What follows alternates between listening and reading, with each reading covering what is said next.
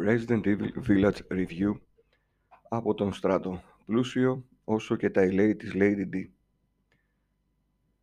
Τέσσερα χρόνια μετά την κυκλοφορία του Resident Evil 7, του τίτλου που σηματοδότησε τη δυναμική επιστροφή του franchise από τον Λίθαργο, το Resident Evil 8 ή Village, όπως το αναφέρει η Capcom, είναι εδώ για να μας οδηγήσει στη συνέχεια της περιπέτειας του Ethan Winters. Πάμε λοιπόν να δούμε πώς θα πήγε αυτό το νέο κεφάλαιο της σειράς.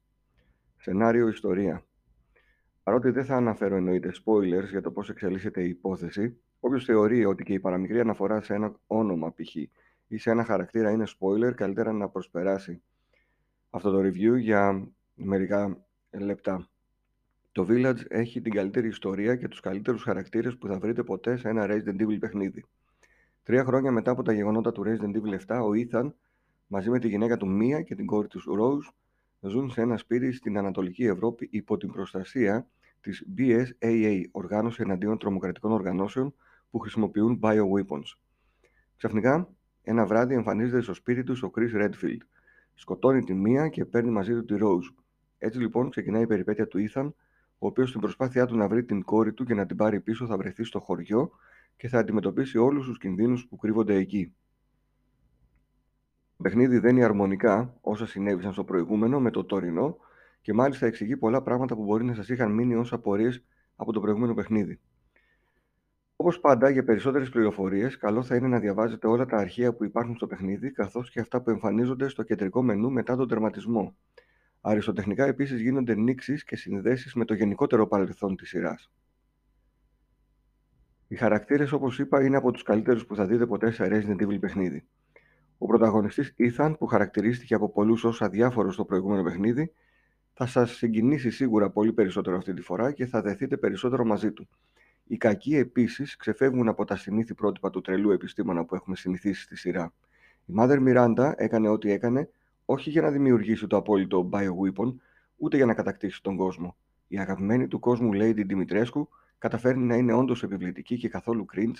Πολλά συγχαρητήρια στην ηθοποιό που την ενσάρκωσε από κοντά υπάρχουν οι τρεις θυγατέρες που είμαι σίγουρος θα νιώσετε κάτι την ώρα που θα τη σκοτώνετε. Η Ντόνα Μπενεβιέντο με την κούκλα της Άντζη είναι εξαιρετική σκοτεινή και μυστηριώδης χαρακτήρες. Ο Σαλβατόρε Μορέου, μια αποκριστική ύπαρξη με όλα τα χαρακτηριστικά ενός περιθωριοποιημένου τύπου.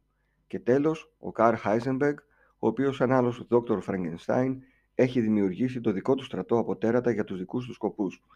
Πολύ καλή και η παρουσία του Chris σε αυτό το παιχνίδι, χωρίς να δίνει μπουνιές σε βράχους αυτή τη φορά. Γραφικά, ήχος.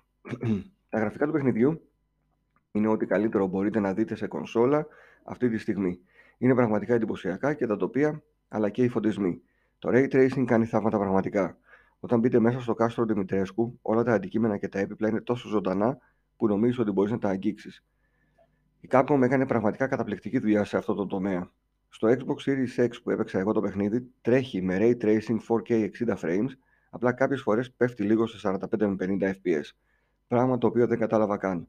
Χωρίς Ray Tracing τρέχει 4K στα 60 σταθερά. Δεν συνάντησα το παραμικρό bug και το παραμικρό glitch σε κανένα σημείο. Πολύ καλά επίσης τρέχει το παιχνίδι και στις παλιές κονσόλες. Χωρίς bugs και glitches η εμπειρία είναι ίδια με αυτή του Resident Evil 7 οπτικά. Ο ήχος επίσης του παιχνιδιού και τα εφέ είναι πάρα πολύ καλά σε αντίθεση με τα πρόσφατα Resident Evil, εδώ υπάρχει μουσική και περισσότερα κομμάτια του παιχνιδιού, πάντα ταιριαστά με το ύφος. Πολύ καλό είναι και το voice acting των ηθοποιών. Υπάρχει πάντα το B-movie στοιχείο, πράγμα που αποτελεί και μέρος της ταυτότητας του παιχνιδιού, αλλά έχω την εντύπωση ότι σε κάποια σημεία ήταν λίγο πιο σοβαρό από όσο μας έχει συνηθίσει η σειρά. Πάμε τώρα στο gameplay. Το gameplay του παιχνιδιού είναι μία μίξη μεταξύ Resident Evil 7 και Resident Evil 4. Βασικά έχει δανειστεί δύο στοιχεία από το Resident Evil 4.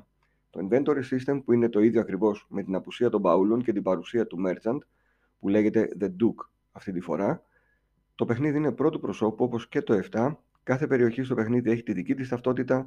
Το κάστρο Δημητρέσκου π.χ. είναι η κλασική περιοχή τύπου Resident Evil 1 και Resident Evil 2 με τα πολλά δωμάτια, τα κλειδιά και τα puzzle. Στο σπίτι της Donna Beneviento το στυλ αλλάζει σε πολύ πιο τρομακτικά μονοπάτια, από τα πιο τρομακτικά της σειράς θα έλεγα και θυμίζει έντονα η ατμόσφαιρα Silent Hill. Η περιοχή του Μωρό είναι κάπως πιο ανοιχτή και το στυλ είναι πιο κοντά στο Resident Evil 4. Το εργοστάσιο του Heisenberg είναι επίσης μια κλειστοφοβική περιοχή με πολλούς διαδρόμους και δωμάτια. Όλες αυτές οι περιοχές συνδέονται εξαιρετικά με το χωριό που είναι κάτι σαν το κεντρικό hub του παιχνιδιού. Είναι μια κάπως πιο ανοιχτή περιοχή, αλλά σε καμία περίπτωση δεν έχει σχέση με τα στοιχεία open world. Γενικά το level design του παιχνιδιού είναι εξαιρετικό. Το παιχνίδι γίνεται καθαρά action μόνο στο τελευταίο 20 λεπτό που παίζει με τον Chris. Αλλά από τις 12 ώρες που κρατάει, όπως καταλαβαίνετε, τα 20 λεπτά δεν είναι ικανά να το χαρακτηρίσουν ως ένα action παιχνίδι τύπου Resident Evil 5. Γενικά το pacing και η ισορροπία ανάμεσα σε survival, horror και action είναι πάρα πολύ καλή στο παιχνίδι. Το Village βελτιώνει το μοναδικό μειονέκτημα που είχε το Resident Evil 7, που ήταν η έλλειψη ποικιλία στους εχθρούς. Εδώ θα βρείτε μια εξαιρετική ποικιλία εχθρών από ε, Lycans και Ghouls έως εχθρούς με τρυπάνια αντί για χέρια. Τα boss fights επίσης είναι από τα καλύτερα της σειράς και η Lady D είναι το αγαπημένο μου. Επειδή γίνονται πολλές συγκρίσεις με το Resident Evil 4, προσωπικά θεωρώ το Village καλύτερο. Και οι εχθροί του είναι πολύ πιο τρομακτικοί από κάτι χωρικούς που μιλάνε Ισπανικά, cringe χαρακτήρες τύπου Ramon Salazar, δεν υπάρχουν όπως δεν υπάρχουν ευτυχώς και τύποι με πουρο και minigun. Υπάρχει επίσης η προσθήκη στο gameplay όπου μπορείς μέσα από το inventory να κάνεις crafting διαφόρων αντικειμένων από τα υλικά που βρίσκεις. Και φυσικά στον merchant μπορείς να αγοράσεις υλικά, νέα όπλα, να αναβαθμίσεις αυτά που έχεις ήδη, καθώς και να σου μαγειρέψει διάφορες συνταγές από τα ζώα που μπορείς να σκοτώσεις και να του πας. Τρώγοντας αυτά τα πιάτα αποκτάς μόνιμες ιδιότητες, όπως για παράδειγμα η αύξηση της υγείας, μπορείς να δέχεσαι μικρότερο damage όταν κάνεις guard κτλ. Για να μπορέσεις βέβαια να κάνεις όλες αυτές τις αναβαθμίσεις, πρέπει να παίξεις το παραπάνω παιχνίδι, σίγουρα παραπάνω από μία φορές. Επίσης, μπορεί να ανακαλύψεις διάφορους θησαυρούς και να τους πουλήσεις στον Duke για να πάρεις χρήματα. Οι γρίφοι και τα puzzle που υπάρχουν στο παιχνίδι είναι σίγουρα περισσότερα από αυτά που υπήρχαν στο 7. Η δυσκολία τους ήταν μέτρια προς το εύκολο μπορώ να πω, ενώ μετά το τέλος του παιχνιδιού υπάρχει ένα shop όπου μαζεύοντας πόντους, ολοκληρώνοντας διάφορα challenges, μπορείτε να αγοράσετε νέα όπλα, άπειρα πυρομαχικά για όπλα, που έχετε αναβαθμίσει στο full κλπ. Λειτουργεί όπως ακριβώς το Resident Evil 3 Remake, μόνο που εδώ τα challenges είναι τουλάχιστον τα τριπλάσια. Όλα αυτά μεγαλώνουν το replayability του παιχνιδιού κατά πολύ.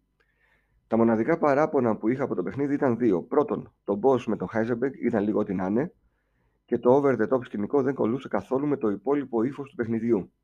Και δεύτερον, πιστεύω πως έπρεπε να δοθεί ο διπλάσιος χρόνος στην Τόνα και την Άντζη από αυτόν που δόθηκε στο παιχνίδι. Σε γενικές γραμμές, πρόκειται για ένα εξαιρετικό Resident Evil και άνετα μπαίνει στην κατηγορία με τα καλύτερα Resident Evil όλων των εποχών. Όπου εκεί είναι θέμα αγούστου ποιος θεωρεί ποιο είναι καλύτερο. Ο βαθμός μου είναι 9,5 στα 10. Ω θετικά θα ξεχωρίσω το σενάριο και τους χαρακτήρες όπου είναι από τους κορυφαίους στη σειρά. Ο οπτικοακουστικό τομέας είναι εξαιρετικός και αψεγάδιαστος, ενώ υπάρχει πολύ πλούσιο περιεχόμενο και μεγάλο replayability. Αρνητικά, το πράγμα ξέφυγε λίγο στον boss του Heisenberg και θα ήθελα να δω περισσότερο την Τόνα Μπενεβιέντο με την Άντζη. Καλή συνέχεια.